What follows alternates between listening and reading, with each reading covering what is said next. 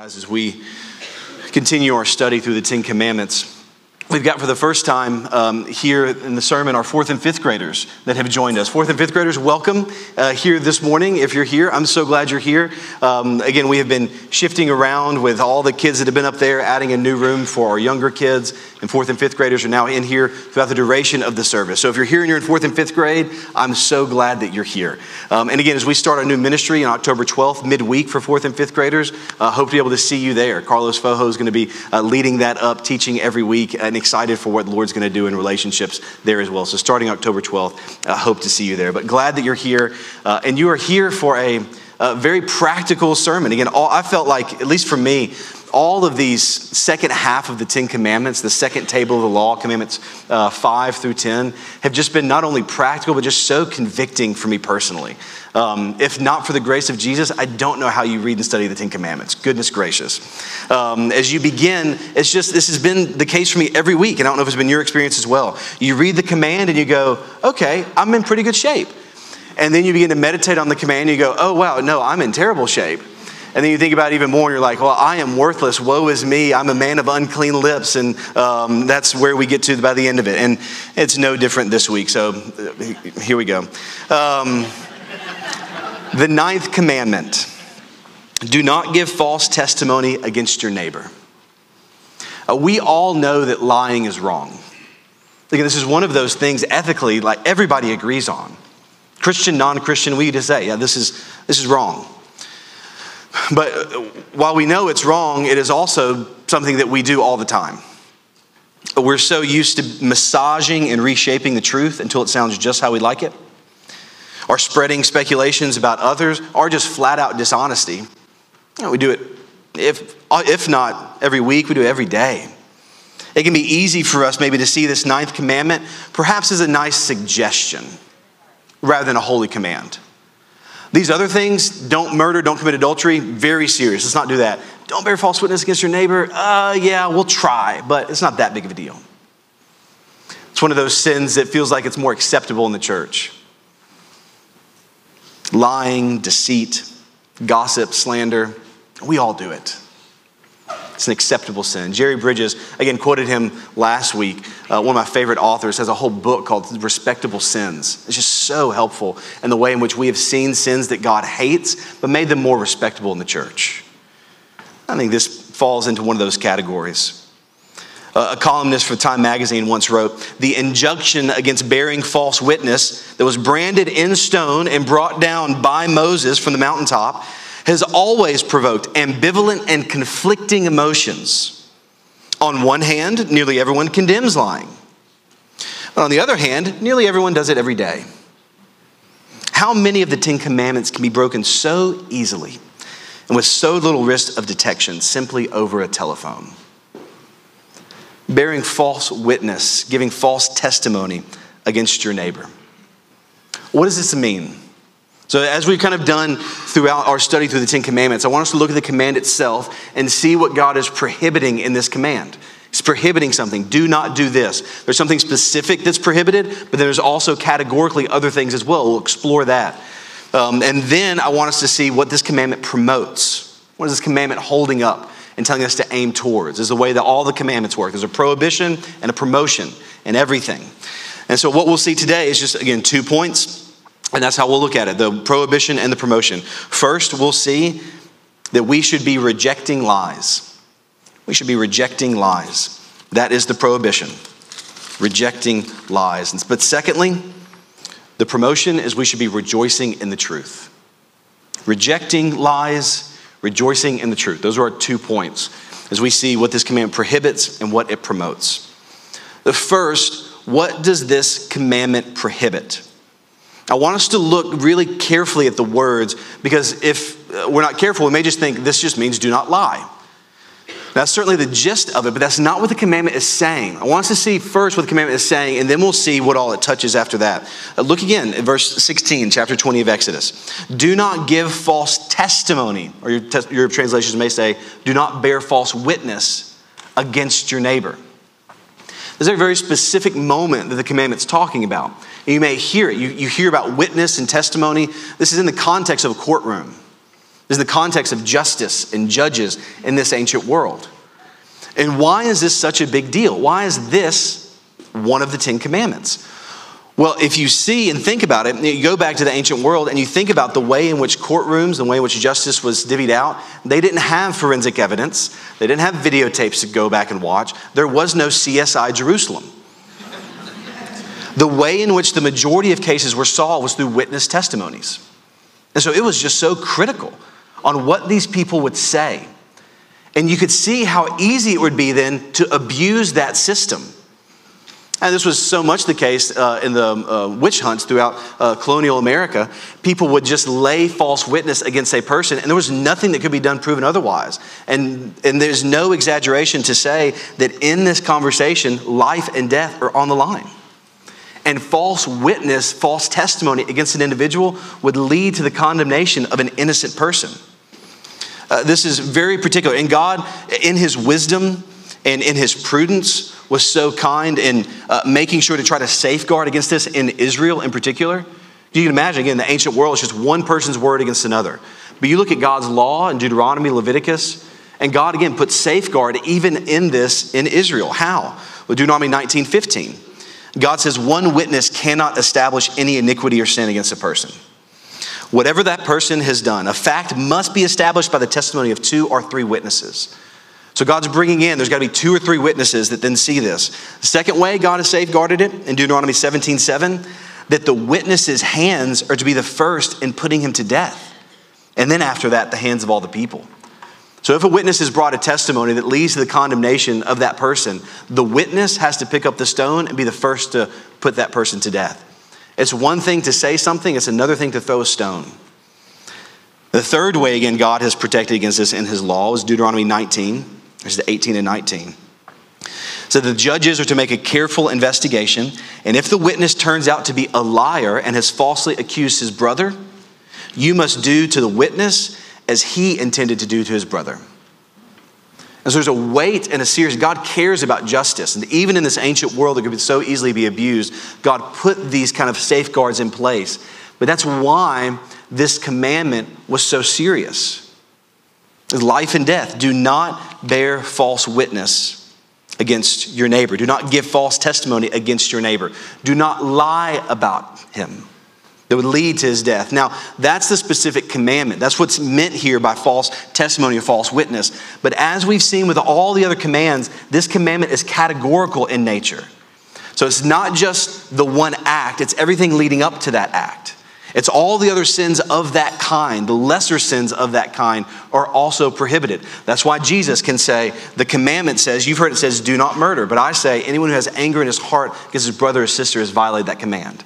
It's a lesser sin of that kind that leads to the other. It's the same way here. There are all sorts of sin in this category of deception and deceit and lying that are included underneath this command, not simply this testimony, or not simply this setting of being in the courtroom and giving false testimony. And so to think that this commandment is do not lie, there's again, that's the gist of it. Um, but that's kind of the extension of what we see the specific command to be. I think the Heidelberg Catechism that Peter read earlier today, that question and answer, I think, gets to the heart of it so beautifully.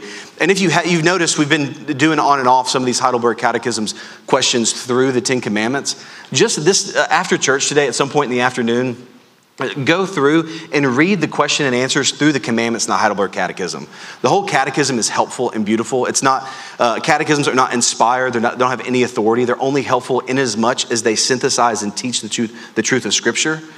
But the Heidelberg Catechism does it so beautifully, and especially with the commandments, they're so helpful. And so go through and read the question and answers through the commandments. I want to go back and listen again to this question in the Heidelberg Catechism, question and answer number 112. What is the aim of the ninth commandment? Here's the aim that I never give false testimony against anyone. And there's the commandment right there specifically. But then it continues to see the sins that are in that category as well that I never twist anyone's words, to not gossip or slander, to not join in condemning anyone rashly or without a hearing. But rather, in court and in everywhere else, I should avoid lying and deceit of every kind because these are the very devices the devil uses, and they would call down on me God's intense wrath. you hear the way in which this commandment then begins to reach into the crevices of all of our hearts in so many ways. Yes, not giving false witness in a courtroom, making sure that there is truth and honesty that's taken there. If you're ever called to be a witness in the court, that you swear to give the truth, the whole truth, and nothing but the truth. That, that is a biblical idea. And that not only that, though, but this then extends and this underlying principle of deception extends into so many other ways. What I want to do is just walk through, I think, those few phrases there in the Heidelberg Catechism to see the way in which this commandment continues into our lives, not just in bearing false witness in the courtroom, but also by twisting another's words through gossip and slander and through rash condemnation. These are the other ways in which this uh, commandment extends to our lives today and prohibits actions and deceit. First, I want to see the way in which it uh, prohibits twisting one another's words. That we are around other people, maybe we're on social media, maybe in an argument or in a conflict, and something is said, and we take it and twist it just a little bit for it to no longer mean what was said to mean. Maybe you're in an argument with somebody, and as you are then uh, trying to recount their position against you, you say it in a way they would never agree with you. You twist their words and their position uh, in a way that they would never, uh, never agree with. Uh, we don't even have to try hard to do this. We just do this really naturally. To hear things and say them in a way that makes the best, either the most sense to us or makes us look the best and make them look the worst. We're excellent at this. If you're married, you know this especially to be true in the middle of an argument, you will hear something. And as you're hearing it, your experience of that and what is being said and communicated to you comes through a particular lens that is, if you were to say it back to your spouse, in absolutely no way what they would say, what they're trying to say. But you go, oh, no, no, this is what you said. This is what it felt. And so this is what happened. They go, well, no, it's not what I said. Well, this is what I felt. Well, that's not what I said. I don't know if you've ever been in conversations like that. Maybe I'm alone we twist one another's words, and rather than trying to find the truth, we begin to twist it so that we come out on top. Oh, we're so good at this. Retelling a story, especially in conflict. Again, if you get into a conflict with somebody at work or a friend or a family member, you go then and retell that story. Isn't it interesting how we never do anything wrong and the other person is just the worst? Just without even trying how honest are we with what is going on as we twist other people's words? Again, if you're ever in, an, um, in a disagreement with somebody, uh, maybe even say you're in a religious conversation with somebody and they're arguing over maybe the claims of Jesus or the ethics of some issue, as you begin to try to engage with them, I love, uh, uh, Tim Keller is a pastor in New York, and he put it this way this has been so helpful to me. As you're engaging in these conversations, you should try to understand their position and articulate it in a way that when they hear you say it, they go, Yeah, that's what I believe. So, not a straw man argument in which we kind of build this thing that they don't really say that's easy to knock down. Again, we're really good at that, twisting another position or word but claiming their position in a way that they would hear it and go, oh, yeah, that's exactly what I'm trying to say. And then we engage with that. Uh, engage with truth. Don't twist one another's words. And we, again, we see this all the time in social media. Goodness gracious. It's like social media is a false witness generator. Taking what people say, twisting it in certain ways, quoting parts of the truth, not quite all of the truth telling a story that isn't entirely true. I, I see this on Twitter all the time. Somebody will say something about someone else, gets thousands of retweets. Then turns out that thing wasn't entirely true. So underneath it, they correct it and go, hey, actually, I was wrong. Here's what's true. That gets like four retweets. People don't like the truth. It's not as juicy, it's not as entertaining. We like the story, we like the conflict, we like what's wrong. We, like, we want that to spread. So, friends, just be careful on social media that you're not one spreading things that are not true, that you're not twisting other people's words. Or even that as you see or read things on Facebook or social media, Twitter, whatever else it might be, take, look, here's just a really practical thing. Take three minutes and Google it to see if it's true or not. It doesn't take long. But we're so quick to share something because maybe it aligns with something that we believe, we don't bother to see if it's true or not. And we will perpetuate and twist other people's words or bear false witness. Be lovers of the truth. not spreaders of what is false. And don't twist other people's words. And this command not only extends to twisting other people's words and, and, positions, but it also extends into gossip and slander. And I want, to, I want to park here for just a minute. I know you probably heard that. We're like, hopefully, we won't spend much time on that. We're going to spend a little bit of time on that. We need to. Because I think, I think gossip and slander in particular is something in which we would all go, oh, yeah, we shouldn't do it. What exactly is it? I think I do it, so I don't really want to talk about it. With gossip and slander, we need to understand that it's this sense of giving false testimony against your neighbor, against your friend, against your family member, against your coworker. And the violation or the prohibition of this commandment extends into speaking both gossip and slander. What is gossip? We'll just define it. There's a number of ways you can define it. I would just define it this way Gossip is when you say something that you would never say to a person's face. It's something you would never say when they were around. Uh, you, you'd say it to other people behind their backs, but if they were there, all of a sudden you wouldn't say it.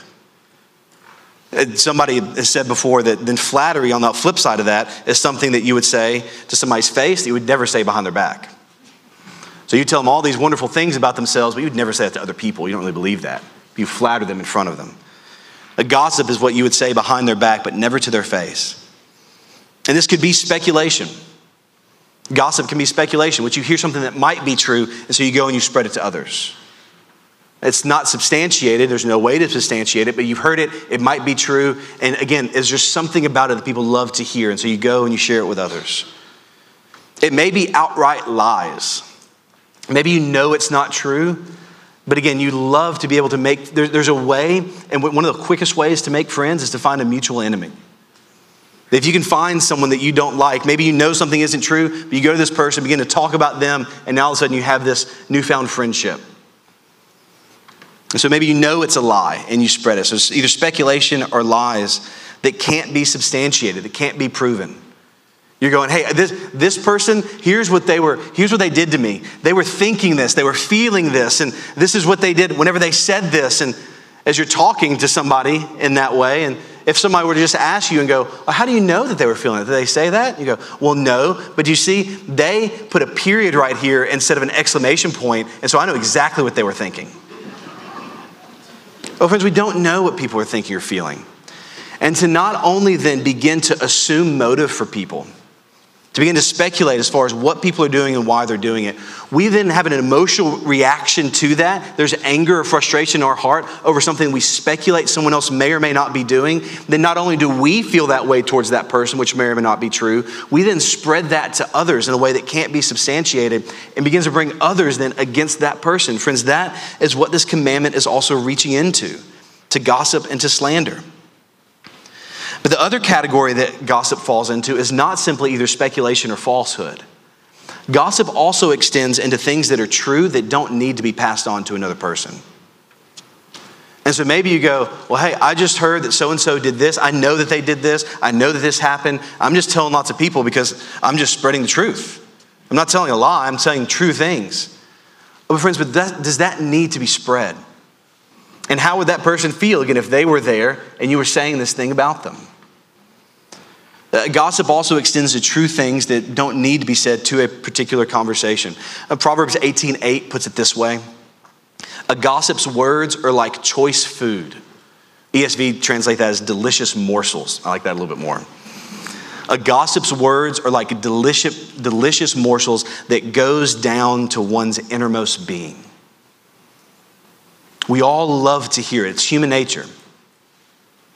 But I want to also highlight something there that's really important. I think when we think about gossip, we think about the words that we're saying. It's a type of speech. Gossip, we're not supposed to gossip. But the way the Bible normally talks about it is not a kind of speech, but it's a kind of person. Did you hear that in Proverbs 18 8? A gossip's words. It's talking about the individual. It's a kind of person or a posture of our heart that loves to spread and share this gossip. It's not just a one time action. There's something in our hearts that's coming out as we're wanting to spread these things about other people. We're wanting to get people's responses or to bring them in or to tear other people down. We want it to spread. And this is exactly what Jesus teaches in Matthew 12 34. He said, The mouth speaks from the overflow of the heart. And so gossip comes from our heart. There's something in our heart that's there that's spreading this around. And perhaps eh, there's no telling what it is. Gossip is complicated and we're complicated creatures. But perhaps what's there in our heart is a desire for power. Knowing that information is power and you like having the dirt on everyone else. You've got an upper hand on the people around you. And as you hear what all is going on, it, it raises your social standing and improves your social standing. Maybe in your heart is jealousy, seeing other people get what you think you deserve a, better job or a higher salary, more obedient children, maybe an easier life in the retirement season. And so you grumble against them. You spread things about them, how they got that, or what they're doing, or maybe even hoping that those things fall apart to help make yourself feel better as you're jealous about what they have. Maybe it's revenge in your heart, feeling either a real or um, invented wrong that was done against you. You want to take matters into your own hands. And so rather than kind of general gossip, your gossip is focused and fixed on this one individual, trying to tear them down because of what they have done to you. And maybe it's just wanting to fit in with others and not wanting to be left out. You're sitting around a water cooler. I don't know if there's still water coolers in offices or not, but I feel like that's the, that's the metaphor. So there it is. You're sitting around the water cooler and people are chatting. And what is naturally going to be in those conversations? It's going to be conversations about a boss, another employee, how so and so is doing this. And there's going to be this inclination maybe in your heart to want to just fit in. If you don't fit in, then you know tomorrow you're probably going to be the topic of conversation around the water cooler. And so there's a fear of man rather than a fear of the Lord. And you begin to talk about other people and chime in with the juicy details that you know to be able to jump in and fit in. Whatever it might be, there's something in our hearts that comes out in those forms of gossip or slander, to intentionally slander or to say untrue things about people. Again, it's unfortunately so common. I think we've forgotten just how much God hates it. And so, what can we do?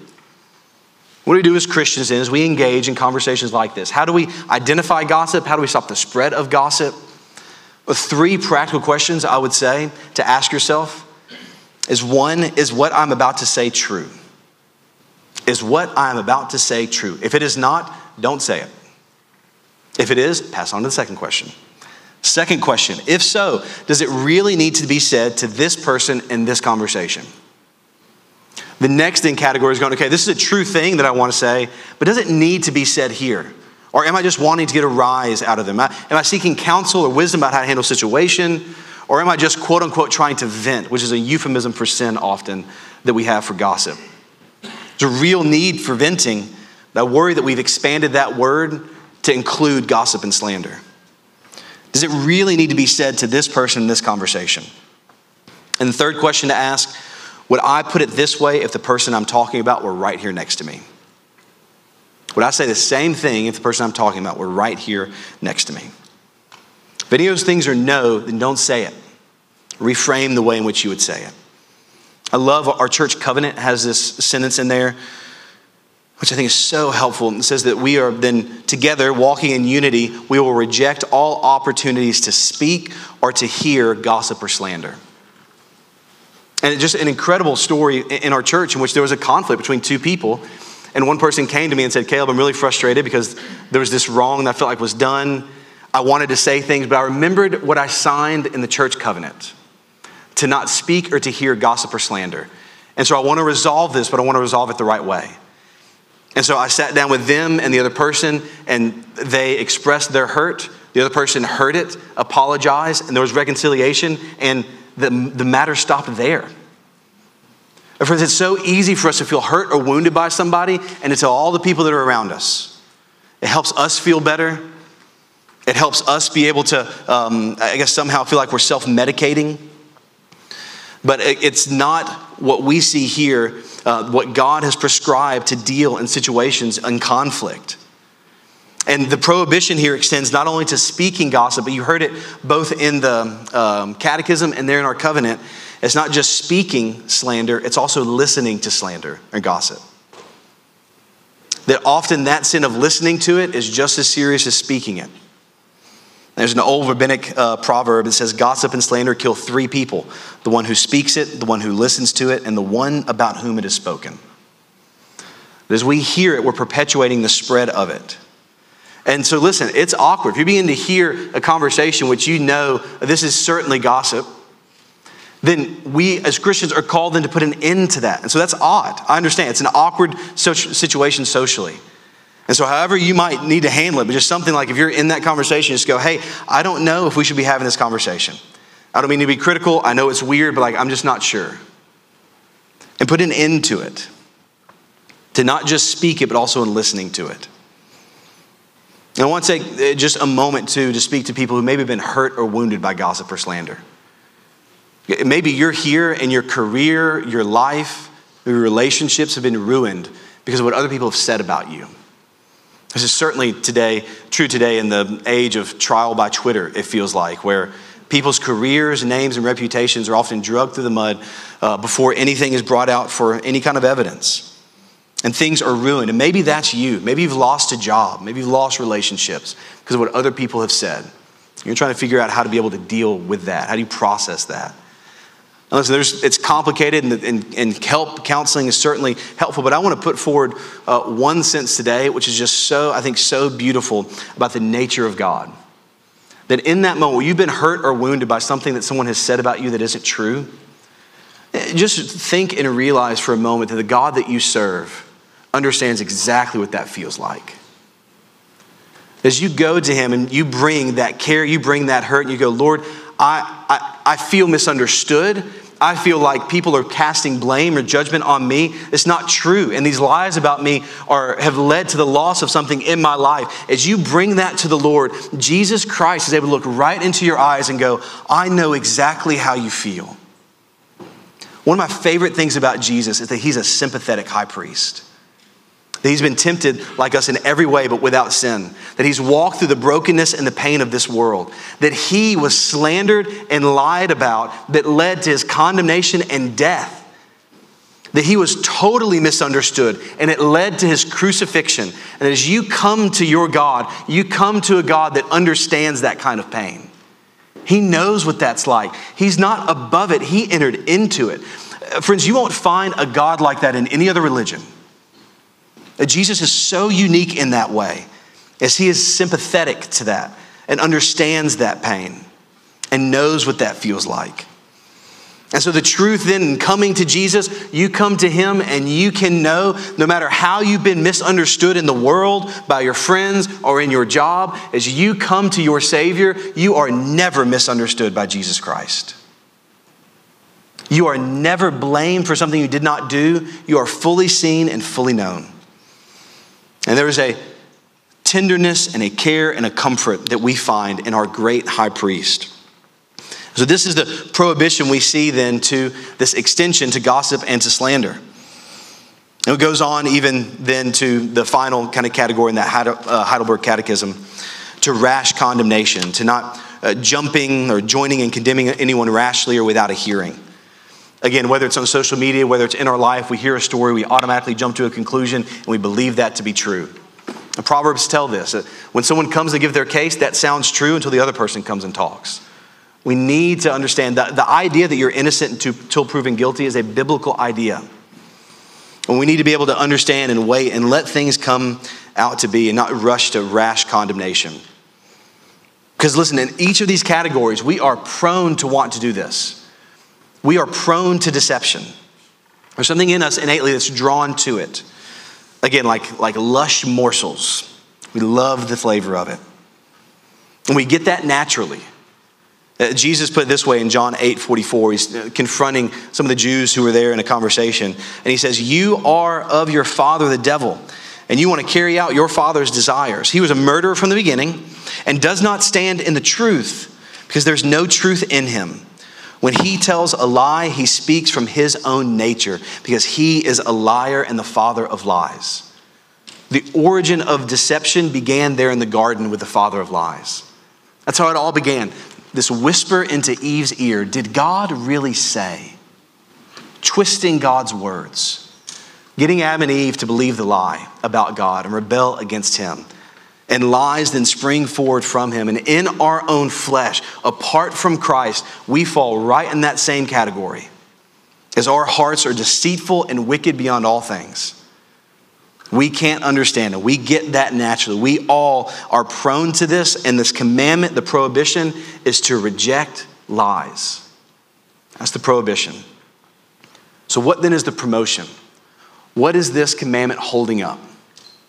Prohibition is to reject lies, the promotion is to rejoice in the truth. To rejoice in the truth.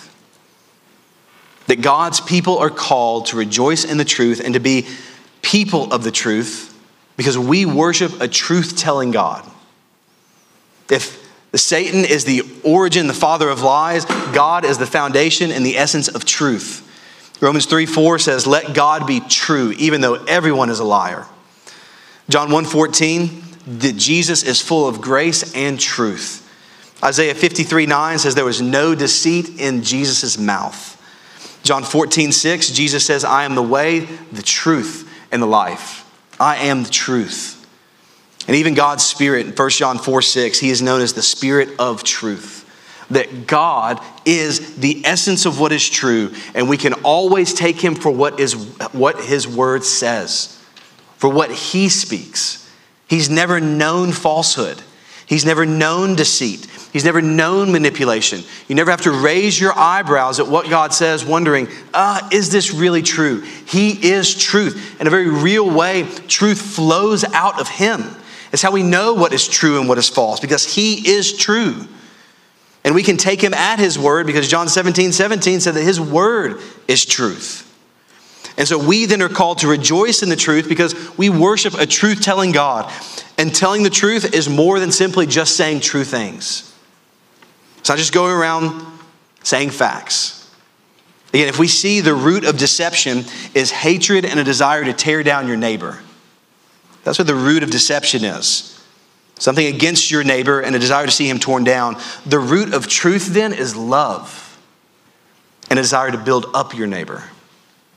This is the opposite extreme of not simply telling facts, but a desire for love and a desire to build up your neighbor. Well, how would I say that? How would I say that truth is founded in love? There's a number of ways. I want to go specifically to 1 Corinthians 13 6. If you've been to any wedding in the last year, you've probably heard this chapter read. Love is patient, love is kind, love is all these things, so sentimental. But when we stop and really think about the application of what love is in our life, it is, it is not a sentimental verse. Love is patient. You know what that means?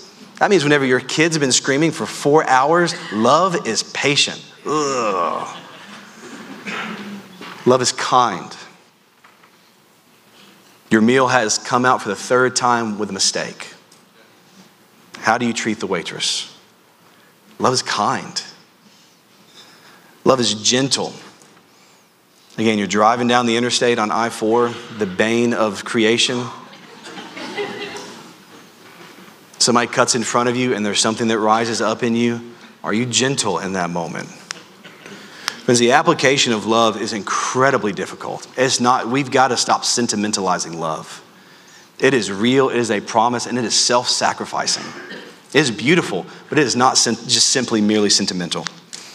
1 Corinthians 13, 6 says then specifically that love finds no joy in unrighteousness. But here's what love does. I want you to listen to this. Love rejoices in the truth. That's what love does. When you love your neighbor, you rejoice in truth. You don't then get a quick high on falsehood or gossip or slander. You rejoice in what is true. Love bears all things, believes all things, hopes all things, endures all things. That's what love does. And so, truth the opposite then of this commandment of lying and deception. Again, the, I would say the root of deception is hatred and desire to tear down your neighbor. The opposite of this and what is promoted, then the root of truth is not just a desire for justice or fact. The root of truth is love and a desire to build up your neighbor. This is why when Jesus sums up the commands 5 through 10, how does he sum it up? Love. Love your neighbor as yourself. That's the summary of this command. It fits into that. Love is the foundation of it. That love rejoices in the truth. That's the posture and the instinct that a follower of Jesus should have. Not a desire to see false things spread or to gossip to go around, but for love, to, uh, for truth to be told, and to rejoice then in that truth. That is what this extends to. That's what telling the truth looks like. Telling the truth means that we rejoice then in the truth. It may not be as quote unquote juicy as whatever thing we might want to see or spread around or whatever the headline might be.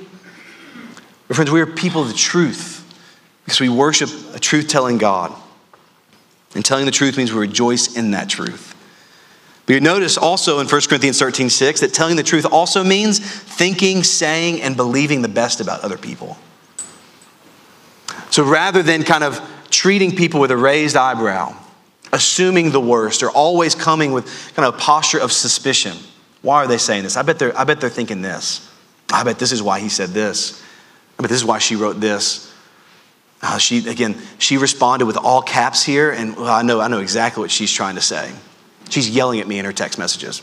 I can feel it. Rather than assuming the worst or coming with suspicion, telling the truth means thinking, saying, and believing the best about others. Do you hear that in 1 Corinthians 13 6? Loves believes all things, believes the best, innocent until proven guilty. We believe the best in people, we assume the best. We don't speculate about a motive that we may or may not be able to know. We believe the best thing in it. Instead of being suspicious about their motives, we should put the best possible spin on what was said or done. And telling the truth also means that we should do what we can to guard our neighbor's good name. You know, we talked about this a little bit with slander. That as you hear it, part of what telling the truth means is you stop with the spread of what is false. And you try to guard and protect your neighbor's good name. Did you hear that at the end of the catechism? I thought it was just so well put, interestingly put the opposite, the aim of the ninth commandment, and the opposite of all the prohibition is that we should love the truth, speak it candidly, and openly acknowledge it. And I should do what I can to guard and advance my neighbor's good name. Rather than bearing false witness against our neighbor, we should try to protect our neighbor's good name and reputation, those that are around us, and stopping what is false. But not simply guarding against our neighbor's good name this next word was to me the most interesting that we should advance our neighbor's good name. We should advance our neighbor's good name. We shouldn't just stop kind of an attack against it. We should take what we see in our friends, family, neighbors, coworkers in their life, and we should advance it. We should gossip about people in good ways, advancing what we see in their life to other people rather uh, either to them or to others. How often do we see something in someone's life? We see some evidence of God's grace in someone's life. We see some way that someone cares or something that they do. And internally we go, oh, that's so nice. And then we just move on with our life. But friends, today, just really practically, if you see that today, go to that person and say something. And then go to other people and say it to them as well. And go, hey, I saw so and so doing this. I just lo- I love, I love that kind of heart that they have as they serve in this way. And that's so awesome. And they go on with your day and you're like, oh, that's weird. We don't talk like that. Well, maybe we should. Maybe that should be our posture rather than talking about others and trying to tear them down, is looking to build others up, to honor them. I love this verse in Romans 12:10. I think it's just so good for our culture and for our time today. Romans 12:10, here's what Paul says to the church in Rome: outdo one another in showing honor. It's like it's a competition. We've got a scoreboard right back there. We can start uh, today in trying to compete in showing honor against one another. We'll keep score. It'll be a competition that we as a church begin to try to top one another as we're trying to honor each other in the ways that we see God's grace working in one another's life. I hear a lot of people today talking about wanting to be countercultural. And usually it's kind of in the context of how evil the world is and the need to take a stand for Christ. Uh, uh, friends, certainly some of that is true, but let me just say if you want to be a culture warrior and really stand out from the world, quit gossiping and tearing down people behind their backs, and instead take the lead in showing honor about people. That looks nothing like the world. And that is totally countercultural. Friends, do you talk more about the things that you think are wrong with others? Or do you talk more about the things that you think are honorable about others? What's the majority of your speech like? And so we've heard the saying sticks and stones may break my bones, but words will never hurt me. That's garbage. That is just not true. Here's the way the Bible talks about words and the power of the tongue. James 3 5 through 6 says, This tongue is a small member, yet it boasts of great things. How great a forest is set ablaze by such a small fire. And the tongue is a fire, a world of unrighteousness. The tongue is set among our members, staining the whole body, setting on fire the entire course of life, and set on fire by hell itself. Friends, our words have power to tear down, but also power to build up. You heard as Holly read earlier in Ephesians 5. This was Paul's instruction to the church in Ephesus to use their words in that way. That no foul language should come from your mouth, but only what is good for building up someone in need. That's the kind of language that should come from our mouth. Letting all bitterness, anger, and wrath, shouting and slander be removed from you. That kind of speech be removed along with all malice, and instead to be kind and compassionate to one another, forgiving one another. This is the kind of language that we should have, the flavor of our words to one another. And so let's use our words to build up and honor as we rejoice in the truth. That that would mark what this congregation looks like. Because friends, that's what love does. That's what it means to love your neighbor. That we do that instead of deception or false witness as we seek to tear down as we see that speaking lies results in condemnation of an innocent person, and that we wouldn't bear false witness against our neighbor. And so, again, we get to the end of a week like this, and we see the way here's another command in which we fall short almost daily. As we close, I want, I want to uh, think about a scenario I've seen often at Disney World. I, I love Disney World. It's a magical, it's the most magical place on earth full of surprise and delight everywhere you go. I cannot figure out how they're able to get every single cast member, no matter what they're doing, to be a part of the magic. Can't figure it out. But somehow everyone believes in it and they make every situation magical. Somehow it happens. But there's a scenario I see often at Disney because I don't know if you know this or not, but Disney's crowded. and in those crowds, often children get separated from their parents. And in those moments, the kids then just begin to cry. They're, you see the terror on their face. They're in the midst of all these people. I, I see grown adults in that scenario sometimes in that crowd. and much less a child that doesn't know where their parent is. They're lost. And you see, in those moments, you see cast members, they know exactly what they do. They rush in, they grab the child by the hand, and they know exactly the steps they do to lead their child back to their father and mother. It's just incredible to watch. Tenderness, care as they lead them then back to their father and mother. But there's something that has to happen in order for that cast member to step in and take their hand and lead them back to their parents. And what has to happen is that child has to both know that they're lost and feel the gravity of the total despair that they are in the middle of a sea of people with no hope to get back to their parents. And they begin to wail. When that happens, then the cast member grabs them by the hand and leads them. If they just walked around like everything was fine, nobody would do anything. But it's the acknowledgement and the awareness that they are lost and without hope that enacts then this, the, uh, this, this uh, cast member to step in, grab their hand, and lead them back to their parents. And I want to say, as we look at the law, week in and week out, we get to the end of it, and there's a bit of it maybe where you go, I feel like I am in just total despair and without hope. How in the world can I keep this commandment? Again, I just it's one after the other, Caleb. Just every single week, I feel like I've fallen so, so short. I feel so lost, and I feel like I can't do this. And let me just say, if that's your feeling, that is a good feeling. Just don't stop there. If you stop there, it leads then to despair, no hope, condemnation. But if you continue, that's the first half of the gospel. And if you continue then in the story of the gospel, what the law will do to you in those moments as you read it and go, I can't do this. I feel lost. I feel like I'm without hope. I'm in total despair. And you begin to sense that, acknowledge it, and you're aware of it, and you cry out, the law will take you by the hand and lead you to your Savior. That's part of its purpose is to help you see the way in which you can't keep it, to guard you and to lead you to Jesus. And one of the things that we need to make sure we do, some people may go, Caleb, we need to stop talking about the law because I feel so bad. We need to like encourage each other, say how awesome we are. You're just telling me all the ways I can't keep God's law. But, friends, here's why it's important that we understand the sin in our own lives. Because if you do not think you are that much of a sinner, then you will not think that you will need that much of a Savior. And whenever we see the weight of our sin and the way in which we have fallen so short of God's glory and His standard and His holiness, and we are without hope and in total despair, but then we see Him in His grace reach down, grab us by the hand, and lead us back to Himself, restoring us back to our Father, reconciling us to the God whom we blasphemed, who we had rejected, who we rebelled against, then we stand in total amazement of His grace, going, Why would you save me, a sinner? And friends, that's the prayer that God honors. That's the heart that God is looking for.